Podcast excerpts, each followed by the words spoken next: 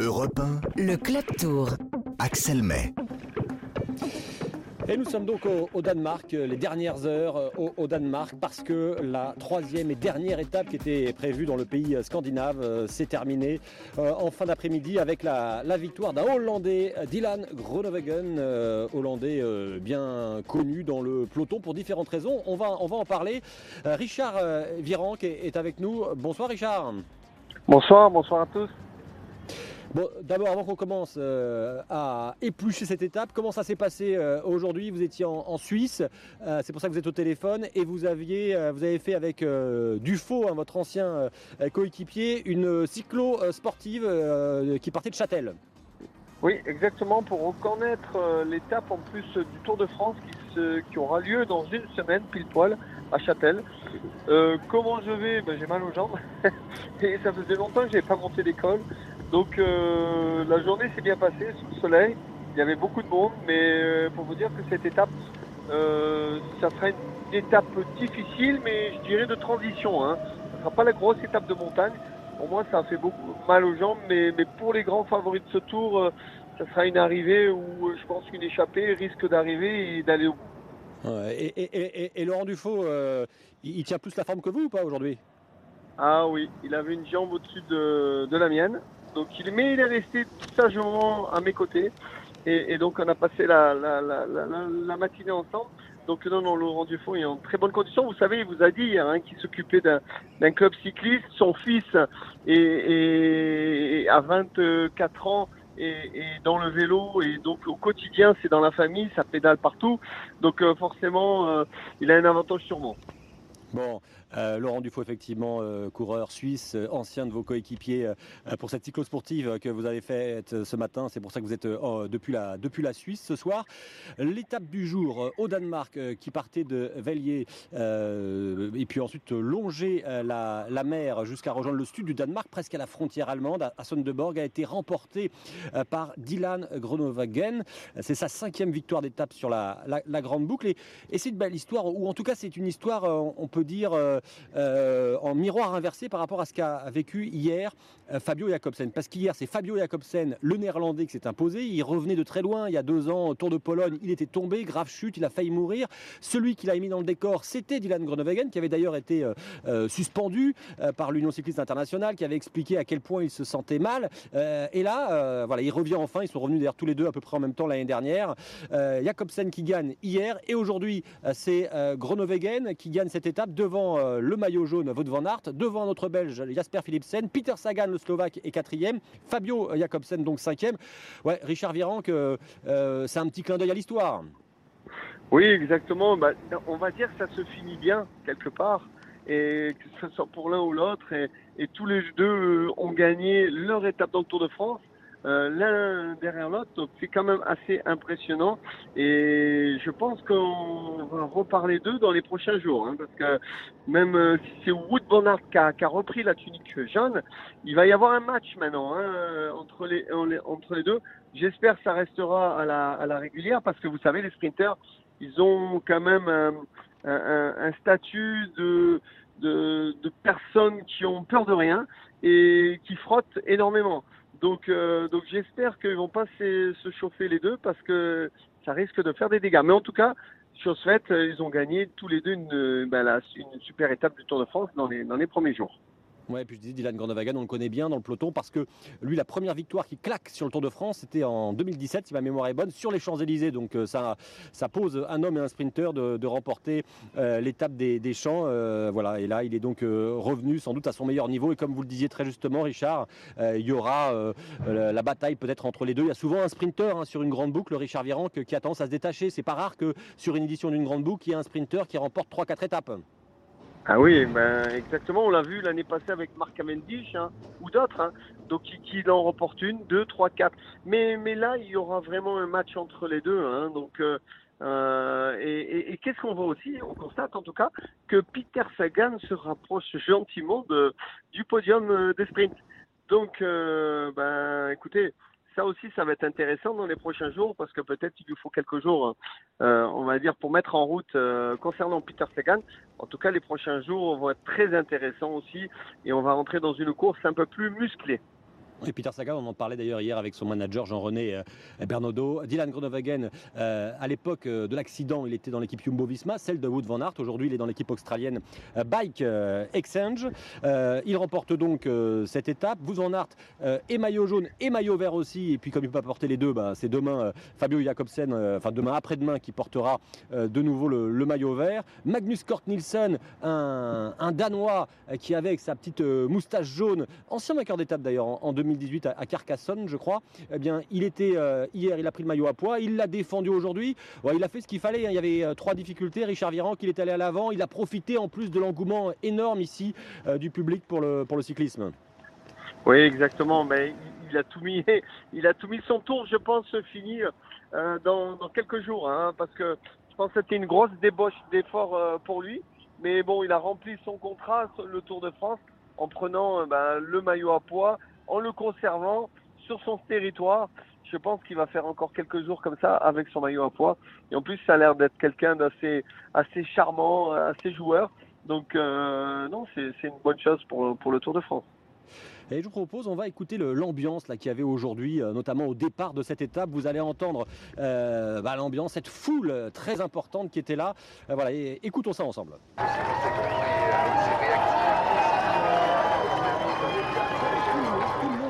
c'est comme ça. Et j'ai posé, là aussi, vous allez l'entendre, la question à, Marc Chavet. Marc Chavet, c'est le, speaker depuis, euh, depuis 2014, depuis que le Tour était parti du Yorkshire. C'est le speaker du Tour de France au départ. C'est lui qui annonce euh, les, coureurs, qui les présente au, public. Et, je lui ai posé la question, qu'est-ce que ça fait euh, de se retrouver devant tant de public? Eh bien, écoutez la réponse de Marc Chavet, le, speaker du, Tour de France.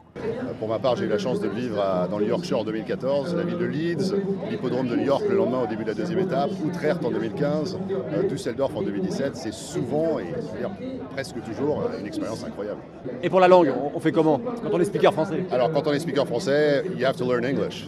Voilà, vous avez à apprendre l'anglais, euh, dit-il. Il avait fait l'effort hein, d'apprendre quelques mots de, danois, notamment pour le, décompte final euh, de cette, euh, donnant le, départ de cette troisième étape. Et justement, on est en ligne avec une cycliste française qui a marqué la décennie 90. Elle était championne du monde de cycliste en, 1990 et ensuite elle a, elle a fait sa vie au, au, Danemark. Cathy Marsal, bonsoir. Bonsoir. Merci, merci euh, d'avoir patienté dans votre euh, voiture. Là, vous, euh, vous suivez tout le tour cette année. c'est à noter. Donc, on aura l'occasion sans doute de, se rappeler en, fin de Tour de France pour parler du cyclisme féminin, puisqu'après la, la, grande boucle masculine, il y aura le, retour de la, du Tour de France féminin. Mais d'abord, vous, ça fait quoi 20 ans, Cathy Marsal, que vous habitez. Je dis Cathy parce que tout le monde vous appelle Cathy. Votre prénom, c'est Catherine. ça fait quasiment 20 ans que vous habitez au Danemark. Vous vous attendiez à une telle ferveur populaire ah bah ça fait ça fait longtemps que les Danois, euh, depuis qu'ils ont appris qu'ils étaient du, grand départ, euh, déjà l'engouement euh, s'est produit à, à ce moment-là. Et c'est vrai qu'il y a eu une petite frustration l'année dernière avec le Covid où ça a été un peu reporté. Et puis et puis finalement, bah, c'est arrivé. Et, bien sûr, le, Tour de France est, est, la course la plus connue chez les Danois et c'est ça fait partie aussi de leur patrimoine avec l'histoire euh, ben, de leurs coureurs danois qui ont toujours bien, bien réussi dans le tour. Oui, il y a eu euh, peut-être l'un des plus connus d'entre eux, euh, même si ça s'est pas très bien fini, c'était Bjerneris. Ensuite, ensuite, il y a eu Rasmussen, qui est d'ailleurs encore sur le Tour de France aujourd'hui en tant que journaliste pour un média danois. Et puis, il y a eu Mats Pedersen, qui a, été, qui a été le premier champion du monde danois. Alors, je dis le premier exprès, parce que je sais que ça, ça vous énerve quand on dit ça, Cathy Marsal. Expliquez-nous pourquoi. Bah, parce qu'il n'était pas le premier. voilà. le, premier champion du monde élite, en, fait, c'était une, c'était, euh, c'était une première, puisque Amélie Dilrexen avait gagné avant lui euh, donc le, titre mondial euh, en 2016 à Doha. Donc le premier titre de champion du monde faisait partie de la catégorie féminine, mais c'est sûr qu'on peut dire aussi qu'il est le premier garçon. Mais dans la catégorie élite, c'était Amélie qui avait remporté le, premier titre danois de championne du monde. et en plus à l'époque, c'était vous qui étiez la, sélectionneuse. J'étais entraîneur national à l'époque et c'est vrai que ça a été une, grosse consécration pour nous. Et je peux vous dire que de gagner le titre de champion du monde en étant très international, c'est pas mal non plus. tout à l'heure, quand j'ai dit à Richard, à Richard que j'allais vous appeler, il m'a dit Ah, super, euh, euh, je connais euh, Cathy. Alors, justement, Richard, qu'est-ce que vous auriez envie de dire à, Catherine Marsal à propos de, ce grand départ, de ces trois premières étapes du Tour de France au, Danemark? Bah Déjà, je suis content de, de la voir parce que j'ai eu la chance de la voir à la télé avec euh, sur France Télévisions. Ça faisait longtemps que je l'avais pas vue et que je suis content qu'elle bah, va bien quelque part et qu'elle a une vie euh, passionnante et toujours autour du vélo. Et on s'était côtoyé ben, quand j'étais dans ma carrière à Cathy et j'ai toujours eu beaucoup d'admiration pour, euh, pour cette fille. Et donc voilà, donc c'était un petit clin d'œil, mais elle n'a pas changé. Et donc voilà, donc c'était pour la féliciter.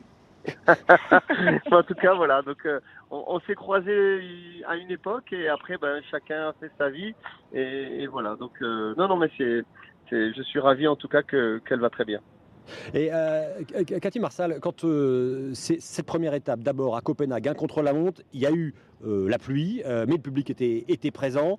Euh, alors, hein, dans un contre-la-montre urbain, il y a souvent beaucoup de monde. Hier, première étape de, de, plaine, il y a eu beaucoup, beaucoup de monde, sauf sur le, pont final, où on nous annonçait d'ailleurs du vent qui allait éparpiller façon puzzle le, peloton. Ça n'a pas été le cas, mais il y avait, à part le pont qui était interdit, du monde partout. Là aussi, aujourd'hui encore, dans cette descente vers le sud du Danemark, du monde, de la foule partout. Je vous repose quand même la question, j'insiste un peu, mais est-ce que vous-même, vous imaginiez que dans le match à distance avec le départ de Yorkshire en 2014 où il y a eu près de 5 millions de personnes hein, réparties sur les différentes étapes euh, présentes. Vous imaginiez à autant de monde quand même euh, Oui, moi j'y étais prête. Euh, bon, ça fait, ça fait longtemps que les médias danois prédisaient que ça allait être la grosse vague, jaune du Tour de France.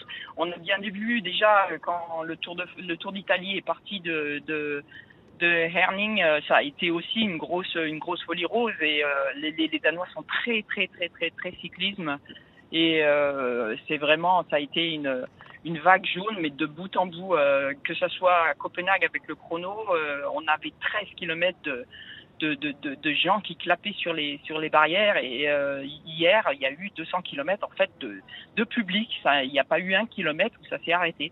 Donc euh, ça a été la fête nationale et euh, tout le monde en a beaucoup profité. On a vu beaucoup d'enfants euh, sur le bord de la route, beaucoup de familles parce que les enfants sont déjà en vacances scolaires. Donc ça a été vraiment une grande fête. Et, Catherine Marsal, on dit souvent, euh, et on en parlait je crois aussi avec Richard euh, il y a 2-3 jours, on, dit souvent euh, que le, public danois est avant tout, pratique avant tout le, cyclisme comme un sport de déplacement, comme pour aller à l'école, pour aller au, travail. La pratique sportive, elle est très développée ou pas? Alors l'année dernière c'était le record, il y avait 11 coureurs danois sur le Tour de France, cette année il y en a, il y en a 10, mais est-ce que la pratique sportive est si développée que ça au Danemark? Ben, le fait que l'école se finit à, une heure, deux heures maximum, euh, fait que les, enfants, enfin les, enfants, les, jeunes, les jeunes adolescents peuvent faire leur sport euh, euh, dès, le début de l'après-midi et forcément ça, crée des engouements et ça, crée des, ça crée des carrières. Je veux dire, on n'a pas à se battre pour essayer de trouver du temps pour faire du sport puisque l'école est en continu de 8 heures à 1 heure ou de 8 heures à 2 heures maximum. Euh, et ça, je pense que ça aide beaucoup euh, certains enfants, certains euh, jeunes adolescents de pouvoir se lancer dans un sport et de pouvoir, dès le plus jeune âge, s'entraîner de manière correcte. Dernière question, je ne vais pas vous retarder davantage, Catherine Marsal. Ce soir, là, vous suivez, je disais, tout le Tour de France hein, cette année. vous, vous allez donc en France dès ce soir, dès demain. Comment vous faites le transfert? Eh ben, on le fait avec nos, voitures. Euh, on, va, on va faire un petit bout du chemin là dès, ce soir. Et puis on va prendre un hôtel et puis continuer demain.